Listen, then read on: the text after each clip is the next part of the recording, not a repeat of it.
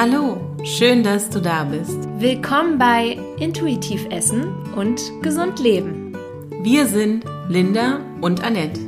Mit diesem Podcast wollen wir dich dabei unterstützen, deinen Weg zu einer gesunden Lebens- und Ernährungsweise zu finden. Also, begib dich mit uns auf deine ganz persönliche Reise.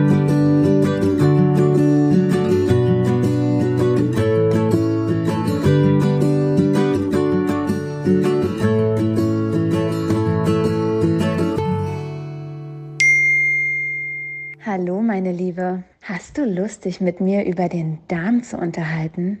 Nur du und ich vor einem Mikrofon? Let me know. Aber natürlich, meine Liebe, wie kann man denn einer solch verführerischen Einladung widerstehen? Besonders wenn es um ein so spannendes Thema geht. Ja, wie du gerade mitbekommen hast, würden wir dich heute gerne einladen uns zu lauschen, wenn wir uns über unser Lieblingsthema, dem Darm, unterhalten. Und wir hoffen natürlich, dass du ein richtig gutes Bauchgefühl hast, wenn wir hier mit dir unser Wissen zur Ernährung und Gesundheit teilen. Ja, das Bauchgefühl sollte doch immer stimmen und passt super zum heutigen Thema. Denn wie gesagt, der Star unserer heutigen Episode befindet sich in unserem Bauch. Es geht um diese kleine große Welt in dieser Region, genauer gesagt um den Darm und seine kleinen Mitbewohner, unser Mikrobiom. Ja, und ganz ehrlich, wir haben uns so lange auf die Aufnahme dieser Episode gefreut. Denn ja, das Thema Darmgesundheit gehört wirklich zu unseren absoluten Lieblingsthemen. Und wir müssen zugestehen, wir lieben es einfach, Fachbücher und Artikel, Neuestes aus Wissenschaft und Forschung darüber zu lesen. Ich glaube, es vergeht keine Woche, in der wir nicht über den Darm sprechen, oder? Ja, ich finde das auch total normal. Denn eigentlich ist der Darm ja auch ein total unterschätztes Organ. Und mal abgesehen von uns sprechen die meisten auch nicht so gerne darüber, was da so alles passiert. Hm, das stimmt und Probleme mit dem Darm sind ja auch nicht gerade beliebte Themen für den Austausch mit anderen Menschen. Also wer spricht schon gerne über Blähungen, Verstopfungen und Co. Hm. Naja, ich fände da etwas mehr Offenheit eigentlich wirklich ganz gut und auch notwendig. Das wäre schön. Und da das Thema natürlich auch sehr komplex ist und einen eigenen Podcast füllen könnte, wollen wir mit der heutigen Episode zunächst einen Einblick geben. Wir finden es einfach wichtig zu verstehen, wie Verdauung im Groben abläuft, wieso der Darm der Sitz unseres Immunsystems ist und was es mit dem Mikrobiom auf sich hat. Und natürlich wollen wir auch darüber sprechen, auf welche Weise wir mit einer darmfreundlichen Ernährung und Lebensweise dafür sorgen können, uns gesünder, fitter, ja und auch vitaler zu fühlen. Und dass der Darm so einen immensen Einfluss auf unsere Gesundheit hat, ja, das ist zum Glück auch heute kein Geheimnis mehr. Naja, für manche vielleicht schon. Okay, aber es gibt da schon eine Menge Bücher und Podcasts zu dem Thema. Und die liebe Julia Enders zum Beispiel, die hat ja mit ihrem Buch Darm mit Charme vielen Menschen dieses eher tabu behaftete Thema mit Witz und der nötigen Portion Charme auf leicht verständliche Weise näher bringen können. Ja, wir sind auf jeden Fall beide Fans von Darm mit Charme. Wusstest du, dass man in der traditionellen chinesischen Medizin, also der TCM, alleine 20 verschiedene Begriffe für Verstopfung hat? Oh wow, das ist ziemlich viel für etwas, über das man ja sonst nicht so gerne spricht, oder? Ja, und in der TCM heißt es, der Darm ist Sitz der Gesundheit. Und wenn man sich das vor Augen führt, dann sollten wir vielleicht doch viel genauer hinschauen, was da so alles passiert. Oh ja, viel genauer und vielleicht auch mal öfter darüber sprechen. Annette, wann bist du denn das erste Mal mit dem Thema Darmgesundheit in Kontakt gekommen, beziehungsweise Wann hast du dich das erste Mal wirklich damit beschäftigt? Das war, glaube ich, 2012, als ich wirklich das Gefühl hatte, dass meine Verdauung nicht mehr richtig arbeitet.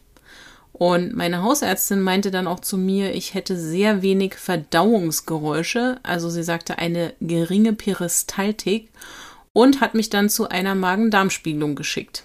Ich habe mich natürlich wie so viele Menschen total davor gegraut, aber es half nichts. Also ich wollte einfach wissen, was da los ist. Und natürlich hatte ich auch Angst, dass meine Essstörung Schäden hinterlassen hat. Oh, okay, das kann ich mir auch total vorstellen. Ähm, hast du das denn damals eigentlich mit Narkose machen lassen? Oh ja, also das wollte ich mir definitiv nicht bei Bewusstsein geben. Da bin ich ein Schisser. Passt zum Thema, ne? ja, passt wirklich ganz gut. Ähm, aber erzähl doch mal, wie war denn dann die Untersuchung? Ja, das war gar nicht so dramatisch und ich war froh, dass dann auch fast alles in Ordnung war, bis auf das Bakterium Helicobacter pylori, das da bei mir im Magen sein Unwesen getrieben hat. Und natürlich wusste ich damals auch schon, wie wichtig Ballaststoffe für den Darm sind und habe auch ballaststoffreich gegessen. Aber erst im Laufe der letzten Jahre habe ich verstanden, wie groß der Einfluss unserer Darmgesundheit wirklich ist. Ja, damals dachte ich noch so, ich esse ja genug Ballaststoffe, das wird schon passen. Wenn ich aber an die vielen künstlichen Süßstoffe und Zusatzstoffe denke, die da noch Teil meiner Ernährung waren, dann weiß ich auch, warum ich heute noch an meiner Darmgesundheit arbeiten darf. Ja, und das ist ja auch ein stetiger Prozess und völlig normal. Ich glaube, wir müssen uns davon lösen, dass wir denken, wir könnten die Darmgesundheit von heute auf morgen wiederherstellen. Genau. Und deswegen ist das Thema heute umso wichtiger. Gerade die Darmgesundheit beeinflusst so viele andere Dinge im Körper. Es geht auch einfach um viel, viel mehr als nur die Verdauung von Nahrung.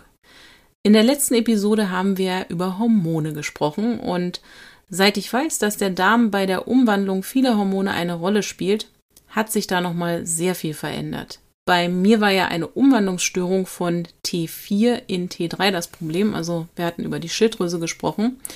Und T3 ist das eigentlich stoffwechselaktive bzw. aktivierende Hormon und T4 nur die Vorstufe. Wenn man dann also dem Körper immer mehr T4 gibt, bringt das mal komplett gar nichts, weil er es nicht umwandeln kann. Das heißt, der Stoffwechsel braucht T3, sonst läuft er weiter auf Sparflamme. Und wenn man sich nun bewusst macht, dass ein Teil der Umwandlung von T4 in T3 im Darm und natürlich der Großteil in der Leber stattfindet, dann verstehe ich auch noch immer nicht, warum bei mir damals die Darm- und Lebergesundheit nicht viel genauer betrachtet wurde.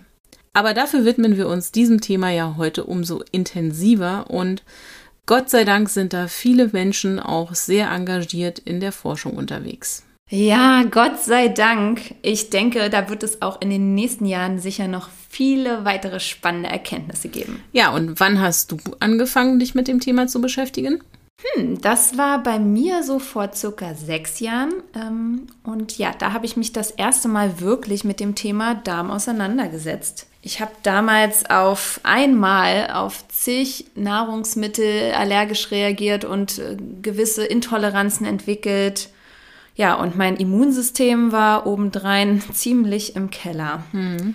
Und ja, so ein Stuhltest, den ich gemacht habe, der brachte dann wirklich ähm, unter anderem etwas Licht ins Dunkel. Und das Ergebnis des Tests war dann auch ein Anreiz für mich, etwas mehr für meine Darmgesundheit zu tun. Ja, du siehst, wir haben uns aus ganz verschiedenen Gründen mit dem Thema beschäftigt und sind heute gleichermaßen fasziniert davon. Oh ja. Linda, lass uns doch mal erzählen, wie unser Essen überhaupt in den Darm gelangt und wie von dort aus die Nährstoffe in den Körper kommen. Let's do it! also nehmen wir einfach mal an, du greifst zu einem richtig leckeren, saftigen Apfel, Kaust ihn Bissen für Bissen und bitte ordentlich kauen. Ja, denn die Verdauung, die beginnt ja schon im Mund und gut gekaut ist halb verdaut. Richtig, wir können es nicht oft genug sagen und werden da auch gerne zu richtigen Nervensägen. Achtsames Essen und ausreichendes Kauen sind eine der fünf Säulen des intuitiven Essens. Also kauen, kauen und nochmals kauen. Und wir erklären dir auch gerne nochmal warum. Also, wenn du deinen Apfel gut gekaut herunterschluckst, wandert er als zerkleinerter Nahrungsbrei zunächst durch deine Speiseröhre in den Magen. Hier sorgen die Magensäure und die Bewegungen des Magenmuskels dafür, dass der Apfelbrei noch weiter zerkleinert wird und unerwünschte Bakterien, Parasiten, Pilze und auch Viren abgetötet werden. Bei Kohlenhydraten generell, aber vor allem bei Obst, ist der Aufenthalt im Magen dann auch gar nicht von so langer Dauer. Also so ein Apfel, der bleibt dann gerade mal circa 30 Minuten dort und die Aufspaltung der Kohlenhydrate pausiert sogar im Magen, weil das nur im basischen Milieu, so wie es im Mund und im Dünndarm vorherrscht, möglich ist. Und nachdem dieser Nahrungsbrei also den Magen verlassen hat, gelangt er dann in den oberen Abschnitt des Dünndarms. Und das ist der Zwölffingerdarm. Der heißt übrigens so, weil er so lang ist wie zwölf Finger breit sind. Ja, richtig. Und genau hier geht die Verdauung deines Apfels dann in die nächste Runde. Wenn du jetzt bereits gut gekaut hast, dann muss dein Darm nicht mehr ganz so viel Energie aufwenden. Aber hm, wenn du deinen Apfel halt eher ohne Kauen einfach mal so heruntergeschlungen hast, dann ist da wohl jetzt noch etwas mehr Arbeit fällig. Und genau diese Arbeit, ja, die verrichten eine Vielzahl unterschiedlicher winziger Enzyme. Und diese Enzyme, die kommen aus deiner Bauchspeicheldrüse in den Dünndarm. Die spalten dann die Nährstoffe deines Essens in deren allerkleinste Bestandteile auf. Aber gut, kommen wir zurück zu unserem Apfel, beziehungsweise ja, was davon noch übrig ist. Wie gesagt, besteht dieser ja primär aus den Kohlenhydraten. Und darunter befinden sich sowohl verwertbare Kohlenhydrate und auch ein kleinerer Teil Ballaststoffe. Die speziellen Enzyme, die für die Spaltung von Kohlenhydraten verantwortlich sind, die nennt man Amylasen. Und genau die spalten deinen Apfel jetzt in seine kleinsten Bestandteile Glucose und Fructose auf. Genau die können dann wiederum durch die Darmwand in die Blutbahn gelangen. Ja, und über die sogenannte Fortader gelangen Glucose und Fructose und auch die anderen Nährstoffe aus deinem Apfel, aber mitunter auch Pflanzenschutzmittel und andere unerwünschte Dinge in die Leber. Und was die Leber dann alles leistet, ist mindestens genauso beeindruckend. Ja. Aber auf dieses wunderbare Organ möchten wir in der nächsten Episode genauer eingehen. Bleiben wir daher jetzt erst einmal beim oder besser gesagt im Darm. Du weißt jetzt also schon so ganz grob, wie deine Nahrung von deinem Mund in die Blutbahn gelangt. Und hoffentlich konnten wir auch damit noch einmal deutlich machen, dass dein Magen und auch dein Darm mehr Arbeit leisten müssen, wenn du nicht ordentlich gekaut hast. Und natürlich endet der Darm nicht im Dünndarm und äh, nicht nur die Enzyme sind an der Verwertung deiner Nahrung beteiligt. Genau, denn auch hier gibt es ein ganz komplexes Zusammenspiel aus vielen unterschiedlichen Akteuren. Es bleiben ja auch unverdauliche Bestandteile übrig, die unseren Körper wieder verlassen müssen. Und genau hier kommen die Mitbewohner aus dem Darm ins Spiel. Genau, das Mikrobiom, also die im Darm ansässigen Darmbakterien, leisten einen enormen Beitrag dazu, dass unsere Nahrung weiterverdaut wird. Und natürlich halten sie den Darm auch sauber. Sie sorgen dafür, dass unser Darm im gesunden Gleichgewicht bleibt. Sie halten die Darmschleimhaut intakt, die Darmwände sauber und durchlässig für alles Gewünschte, aber auch undurchlässig für alles Unerwünschte. Denn schädliche Keime, deren Abbauprodukte oder auch unverdaute Nahrungsteilchen, ja, die sollten besser nicht die Darmschleimhaut passieren. Und das verhindern nämlich die guten und fleißigen Darmbakterien. Zugegeben, das tun sie jetzt nicht nur aus rein wohltätigen Zwecken. In erster Linie verteidigen sie ja ihren Lebensraum und wir als Mensch, wir profitieren dann davon. Das Ganze nennt sich Symbiose. Wir versorgen die Darmbakterien mit Nahrung und sie halten ihren Lebensraum sauber und damit unseren Darm gesund. Ja, das ist auch nur ein Teil dessen, was sie für uns leisten. Stimmt, es gibt da noch unzählige weitere Aufgaben und auf einige werden wir auch heute noch genauer eingehen. Und es gibt vermutlich auch noch eine Menge anderer Dinge, auf die sie so Einfluss haben, von denen wir aber noch rein gar nichts wissen. Denn die Mikrobiomforschung, die steckt auch noch ein wenig in den Kinderschuhen. Schließen wir aber zunächst einmal den Verdauungsprozess unseres Apfels gedanklich ab, bevor wir uns all den anderen tollen Aspekten und Aufgaben des Darms und seinen Bewohnern widmen. Wie gesagt, befinden sich die verwertbaren Kohlenhydrate des Apfels ja in Form von Glucose und Fructose auf dem Weg zur Leber. Doch was ist jetzt mit dem Rest, also dem unverdaulichen Teil in Form von Ballaststoffen, also das sind unter anderem Zellulose und Pektin, ja, die werden in den Dickdarm weitergeschleust und Der Übergang von Dünndarm zu Dickdarm wird durch eine Klappe getrennt und diese nennt sich Iliozökalklappe. Super, schon wieder diese Zungenbrecher. ja, die lieben wir und diese tolle Klappe ist dafür zuständig, dass die Bewohner des Dickdarms im Dickdarm bleiben und nicht zu den Bewohnern des Dünndarms hinaufwandern. Hm. Im Dünndarm fühlen sich nämlich andere Bakterien wohl als im Dickdarm und das ist auch richtig so, denn beide Darmabschnitte haben ganz andere Jobs zu erfüllen. Und auch der pH-Wert, also das Milieu, ist im Dickdarm wieder anders. Im Dünndarm herrscht ja noch ein leicht basisches Milieu. Im Dickdarm wird es wieder leicht sauer. Nun aber wieder zurück zu unserem Apfel bzw. den Ballaststoffen, die noch übrig sind.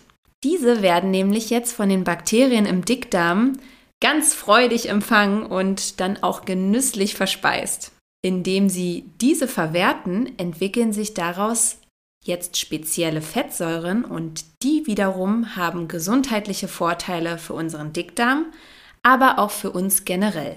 Bevor dann alles Übrige, was jetzt nicht vom Apfel verwertet werden kann, ausgeschieden wird, werden unserem Stuhl noch Wasser und alle darin gelösten Mineralstoffe, die sogenannte Elektrolyte, entzogen. Und dann finden die unverdaulichen Reste unseres Apfels endlich den Weg nach draußen und werden schließlich in der Toilette hinuntergespült. Ja, und wir neigen ja auch dazu, immer alles sofort herunterzuspülen. Dabei kann der Stuhl sehr viel Aufschluss darüber geben, wie es um unsere Darmgesundheit bestellt ist. Ja, auf jeden Fall, denn wie schon erwähnt, brachte für mich ein Stuhltest vor sechs Jahren echt viel Klarheit. Und ich muss sagen, mittlerweile lasse ich das sogar einmal im Jahr checken und mittels Stuhlanalyse meine Darmbakterien analysieren. Solche Tests geben zum Beispiel auch Aufschluss darüber, ob es unverdaute Nahrungsbestandteile gibt. Das könnte dann eventuell auf eine Verdauungsschwäche oder auch geschwächte Leistung der Bauchspeicheldrüsenenzyme hinweisen. Und ja, es gibt auch noch unzählige weitere Parameter, die Bestandteil solcher Untersuchungen sind. Wir können schon mal festhalten, unser Darm hat einfach einen immensen Einfluss auf unsere Gesundheit. Ja, denn auch sage und schreibe 70 bis 80 Prozent aller Abwehrzellen kommen aus unserem Darm. Genauer gesagt sitzen sie in der Darmschleimhaut. Auch wenn es uns nicht bewusst ist, ist nicht unsere Haut, also die äußere Haut, die größte Kontaktfläche mit der Außenwelt, sondern die Schleimhaut im Darm. Richtig, denn würden wir die Zotten unserer Darmschleimhaut allesamt auffalten und ausbreiten, kämen wir auf die unglaubliche Fläche von rund 400 Quadratmetern.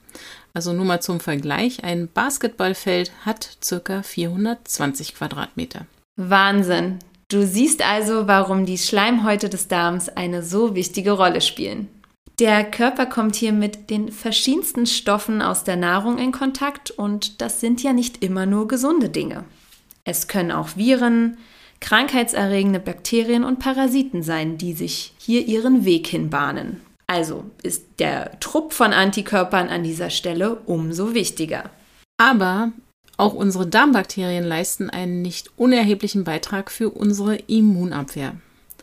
Es ist also so wichtig, dass die guten Darmbakterien die sogenannten Probiotika überwiegen und die schlechten nicht die Überhand gewinnen. Zu den guten Darmbakterien gehören unter anderem Milchsäurebakterien, welche sich gerne sowohl in Dünn- als auch Dickdarm ansiedeln, aber auch Bifidobakterien, die besonders im Dickdarm zu Hause sind. Diese und viele weitere nützliche Bakterien sollten in einem gesunden Darm roundabout 90 bis 95 Prozent ausmachen.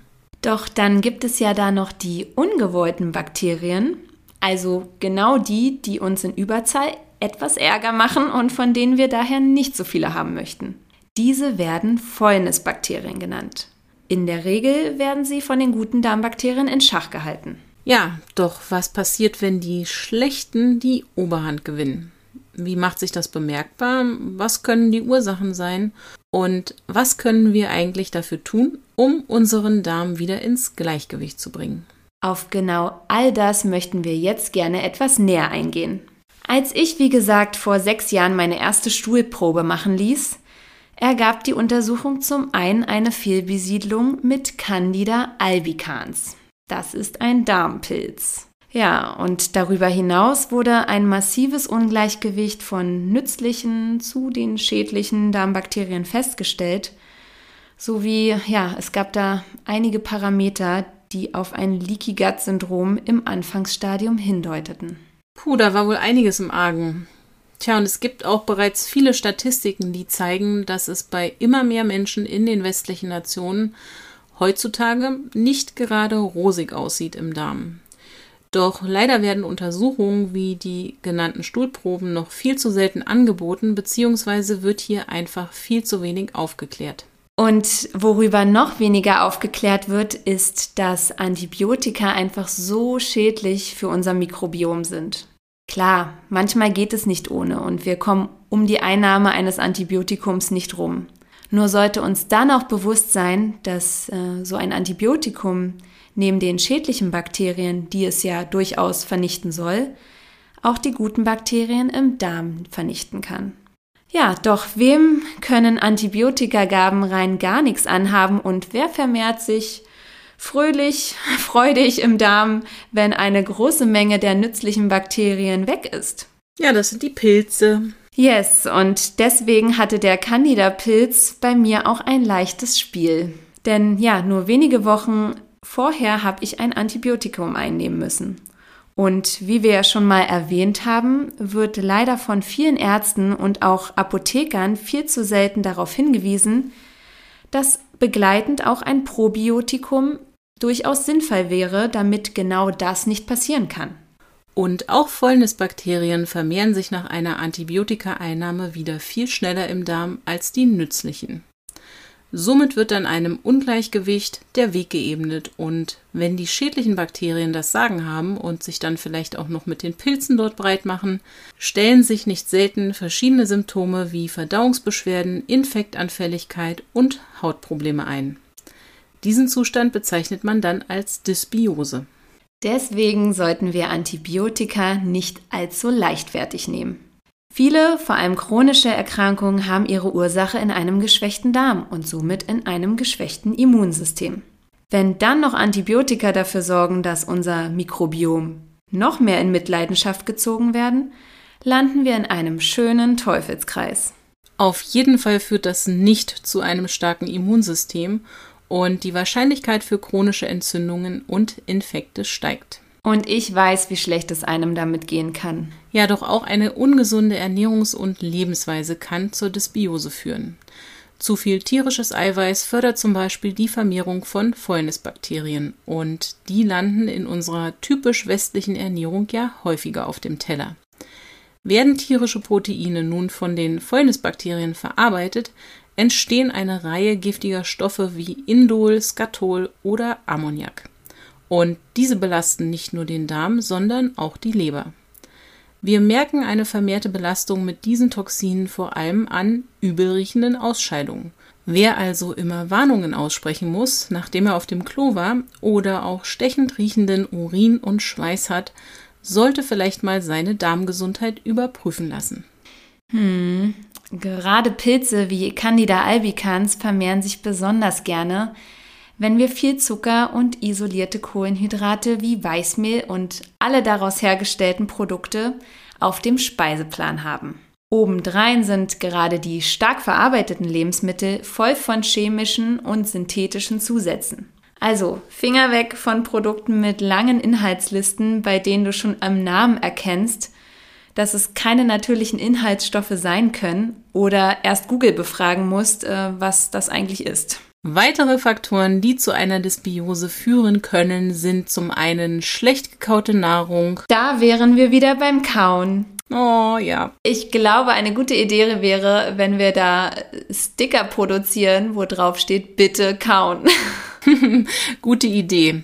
Denn was passiert mit schlecht gekauter Nahrung? Die bleibt einfach viel zu lange im Verdauungssystem und es kommt zu Gärprozessen, die uns dann nicht nur einen Blähbauch bescheren, sondern auch den Körper massiv belasten.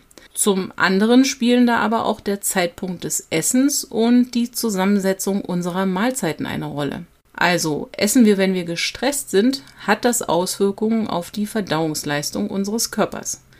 Diese ist in Stresssituationen einfach gering und damit verbringt auch dann das Essen oft viel mehr Zeit im Körper, als es sollte. Also versuche erst einmal für Ruhe und Entspannung zu sorgen, bevor du isst, damit dein Körper überhaupt bereit ist, diese Nahrung auch aufzunehmen. Übrigens ist auch die Reihenfolge von Lebensmitteln nicht unwichtig. Obst nach einer üppigen Mahlzeit kann nämlich auch zu Gerbprozessen führen. Isst dein Obst also lieber auf leeren Magen oder wenn du andere Dinge isst, ähm, vielleicht vor diesen Dingen. Und zu den weiteren Ursachen zählt natürlich auch noch mangelnde Bewegung. Denn wenn wir uns nicht bewegen, dann resultiert daraus auch eine stockende Verdauung. Und was unsere Darmbakterien auch überhaupt nicht mögen, sind Alkohol, Nikotin und Koffein. Denn alle drei reizen unsere Darmschleimhaut ziemlich wenn dir deine Darmgesundheit also am Herzen liegt, dann lass sie lieber öfter mal weg oder versuch sie einfach in Maßen zu genießen. Ja, auf jeden Fall. Und was den wenigsten bekannt ist, ist, dass ein Darmflora-Ungleichgewicht und eine stark gereizte und geschädigte Darmschleimhaut auch dazu führt, dass wichtige Nähr- und Mikronährstoffe nicht mehr oder nur ungenügend vom Darm in den Blutkreislauf aufgenommen werden. Zink, Eisen sowie andere Nährstoffmängel sind heute keine Seltenheit mehr. Entsprechende Nahrungsergänzungsmittel verschaffen da vielleicht bedingt Abhilfe, aber wenn die Ursache im Darm und in der Ernährungsweise nicht angegangen werden, dann ist das manchmal nicht wirklich hilfreich. Hierzu kommen wir aber noch am Ende unserer Empfehlung. Wichtig ist jedoch zu verstehen, dass Intoleranzen wie Histamin, Laktose, Fructoseintoleranz, aber auch viele Allergien meist ihren Ursprung in einem geschädigten Darm haben. Und wir werden auf jeden Fall noch eine eigene Episode zu dem Thema machen und dann die Ursachen genauer beleuchten. Auf jeden Fall lohnt es sich, präventiv etwas für deine Darmgesundheit zu tun, so dass es erst gar nicht zu einer Dysbiose kommen kann. Ja. Denn wenn die Dysbiose voranschreitet, entwickelt sich daraus nicht selten ein Leaky Gut. Und dann ist es auch kein Wunder, dass unser Immunsystem schwächelt, sich Intoleranzen und Allergien entwickeln und du dich obendrein einfach nur miserabel fühlst. Das Leaky Gut Syndrom heißt übrigens wörtlich übersetzt leckender Darm. Damit ist also gemeint, dass aufgrund der fehlenden nützlichen Bakterien und der vermehrten Fäulnisbakterien sowie deren Stoffwechselprodukte die Darmschleimhaut beschädigt und auch löchrig wird. Und jetzt können nämlich all diese unerwünschten Bakterien und deren Gifte und eventuell auch noch unverdaute Nahrungsteilchen völlig ungehemmt in deinen Blutkreislauf gelangen. Oh je. Der Körper erkennt diese dann als Eindringlinge und bildet daraufhin Antikörper gegen sie. Auf diese Weise können dann Autoimmunerkrankungen, Allergien sowie chronische Entzündungen entstehen. Wir sollten daher unbedingt vermeiden, dass es erst dazu kommen kann. Man könnte also auch sagen, gesunder Darm, gesunder Mensch. Das stimmt. Deswegen wirst du uns zukünftig noch öfters über Darmgesundheit sprechen hören. Auf jeden Fall. Was man aber auch noch sagen könnte, glücklicher Darm, glücklicher Mensch. Denn unser Darm ist wie ein zweites Gehirn. Und natürlich handelt es sich hierbei nicht um ein Gehirn, wie wir es aus dem Kopf kennen, aber Fakt ist, dass unser Darm von einem engmaschigen Nervengeflecht durchzogen wird und diese Nervenbahnen wiederum direkt mit unserem Gehirn in Verbindung stehen. Und diese Verbindung besteht über den Vagusnerv. Erstaunlicherweise sollen übrigens die meisten Informationen vom Darm ans Gehirn geschickt werden und nicht umgekehrt. Der Zustand unseres Darms hat also einen wesentlichen Einfluss auf unser mentales Wohlbefinden, denn der Vagusnerv mündet direkt ins limbische System, welches ja auch für unsere Gefühlsfeld verantwortlich ist. Ja, und was auch noch super, super spannend ist, ist, dass über die sogenannte Darm-Hirn-Achse nicht nur Signale über die Nerven ausgetauscht werden. Denn auch Hormone, die zum Beispiel in unserer Darmschleimhaut gebildet werden, oder die Stoffwechselprodukte der Darmbakterien können als Art Information an das Gehirn weitergegeben werden. Ah, das Thema ist einfach so spannend und es kommen ständig neue Erkenntnisse aus der Darm- und Mikrobiomforschung ans Tageslicht. Yep. Wir werden hier auf jeden Fall versuchen, mit Spezialisten ins Gespräch zu kommen, die uns dann noch mehr Einblicke in diese super spannende Welt geben können. Jetzt möchten wir mit dir natürlich noch ein paar wertvolle Tipps teilen, was du persönlich heute, morgen oder generell zukünftig für deine Darmgesundheit tun kannst. Genau, denn wenn es um die Gesundheit unseres Darms geht, ist es nie zu spät, etwas zu tun. Du kannst jeden Tag beginnen, ein darmfreundlicheres Leben zu führen und das wird dir zu einem gesünderen, vitaleren und natürlich auch glücklicheren Leben verhelfen. Die Ernährung spielt hier eine immense Rolle, wenn es darum geht, unseren Darm und das Mikrobiom zu stärken. Was wir brauchen, sind vor allem frische, möglichst unverarbeitete, also natürliche Lebensmittel. Und alles Künstliche wie synthetische Zusätze, Konservierungsstoffe, Farbstoffe und so weiter mag unser Darm einfach nicht. Nein. Also, generell präferieren unsere Darmbakterien auch pflanzliche Proteine aus Gemüse, Hülsenfrüchte, Nüsse und Samen. Aber natürlich sind auch hochwertige tierische Produkte in Maßen durchaus förderlich für ein vielfältiges Mikrobiom. Die meisten pflanzlichen Quellen liefern obendrein auch viele gute Fettsäuren, die zum Teil entzündungshemmende Wirkungen haben. Also das sind vor allem Omega-3-Fettsäuren, die in fettem Fisch wie Lachs oder Hering sowie in Leinsamen, Walnüssen, Hanfsamen und deren Ölen zu finden sind.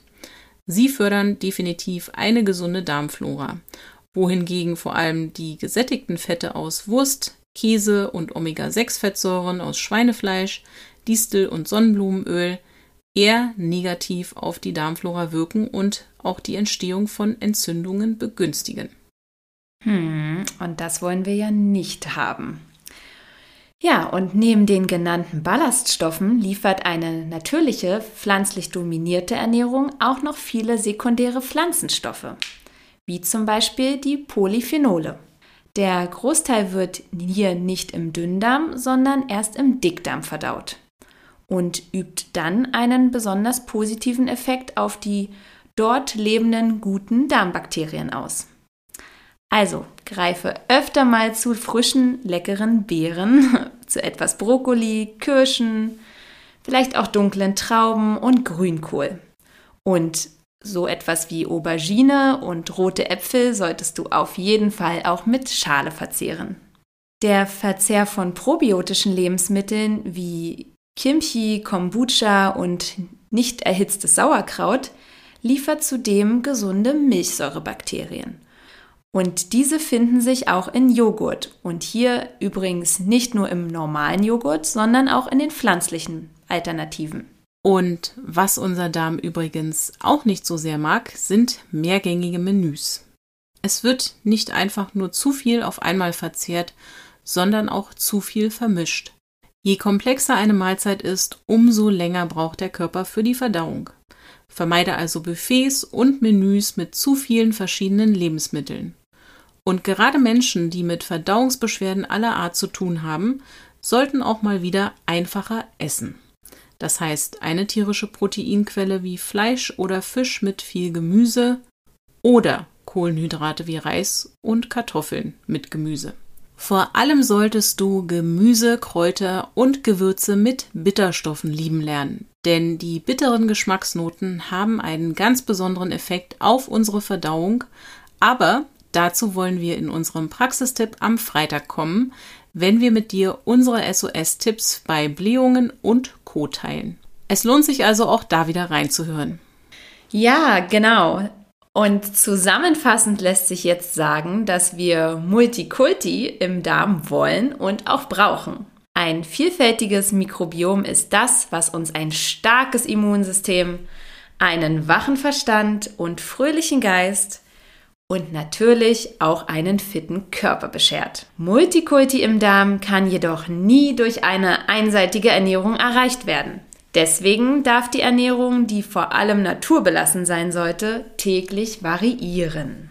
Was sich neben der Ernährung aber auch günstig auf eine vielfältige Darmflora auswirkt, ist, wie wir an anderer Stelle schon erwähnt haben, der soziale Kontakt. Denn bei jedem körperlichen Kontakt, sei es ein Handschlag, eine Umarmung oder gemeinsame körperliche Aktivitäten, werden Mikroorganismen ausgetauscht. Und so nehmen wir auch aus unserer Umwelt, wenn wir uns also in der Natur bewegen, zahlreiche Bakterien auf, die sich in unserem Mikrobiom untermischen. Allem, was das Mikrobiom schwächt, gilt es daher, mit Achtsamkeit zu begegnen. Das betrifft auch den Gebrauch von Desinfektionsmitteln. Und ja, Antibiotika retten im Ernstfall wirklich Leben, sollten aber nicht leichtsinnig eingenommen werden. Denn oftmals hilft es hier zunächst auf Ursachenforschung zu gehen und das Problem dann wirklich an der Wurzel zu packen.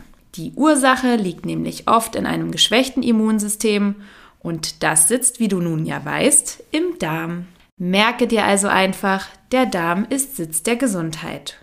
Ist der Darm gesund, sind wir gesund. Was wir essen, sollte also nicht für Verstimmungen und Probleme, sondern für ein entspanntes Wohlbefinden sorgen. Mhm. Und wenn du dich jetzt vielleicht fragst, was das mit dem intuitiven Essen zu tun hat, dann freu dich schon mal auf weitere Episoden. Was und wie wir essen hat nicht nur einen Einfluss auf unsere Darmgesundheit, sondern unsere Darmgesundheit hat umgekehrt genauso einen Einfluss auf unser Essverhalten. Denn oft sind Heißhunger und unsere Vorliebe für fett- und zuckerreiche Lebensmittel auch nur ein Zeichen dafür, dass unser Darm in Schwierigkeiten steckt, dass nicht genug Nährstoffe in unsere Zellen kommen und wichtige Hormone für unser Wohlbefinden nicht ausreichend gebildet werden. Wir hoffen, dass wir mit dieser Folge dein Interesse für das Thema Darmgesundheit wecken konnten. Falls du denkst, dass bei dir tatsächlich etwas im Argen sein sollte und nicht weißt, wie du das Thema angehen sollst,